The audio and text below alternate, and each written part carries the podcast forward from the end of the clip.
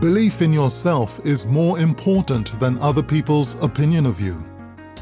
Belief is a powerful thing. What we believe shapes what we do, how we do it, and some say even who we are. What we believe about ourselves often results from other people's opinions about us.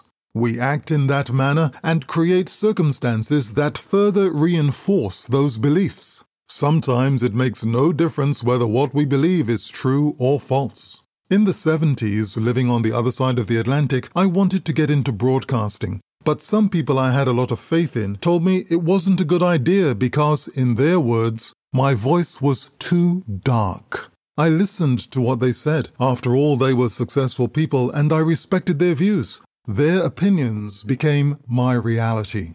I no longer believed in myself and my ability. It took me several years to regain that belief. What helped was being reminded that belief in yourself is more important than other people's opinion of you. Wishing you the very best for the day ahead and thanks for listening.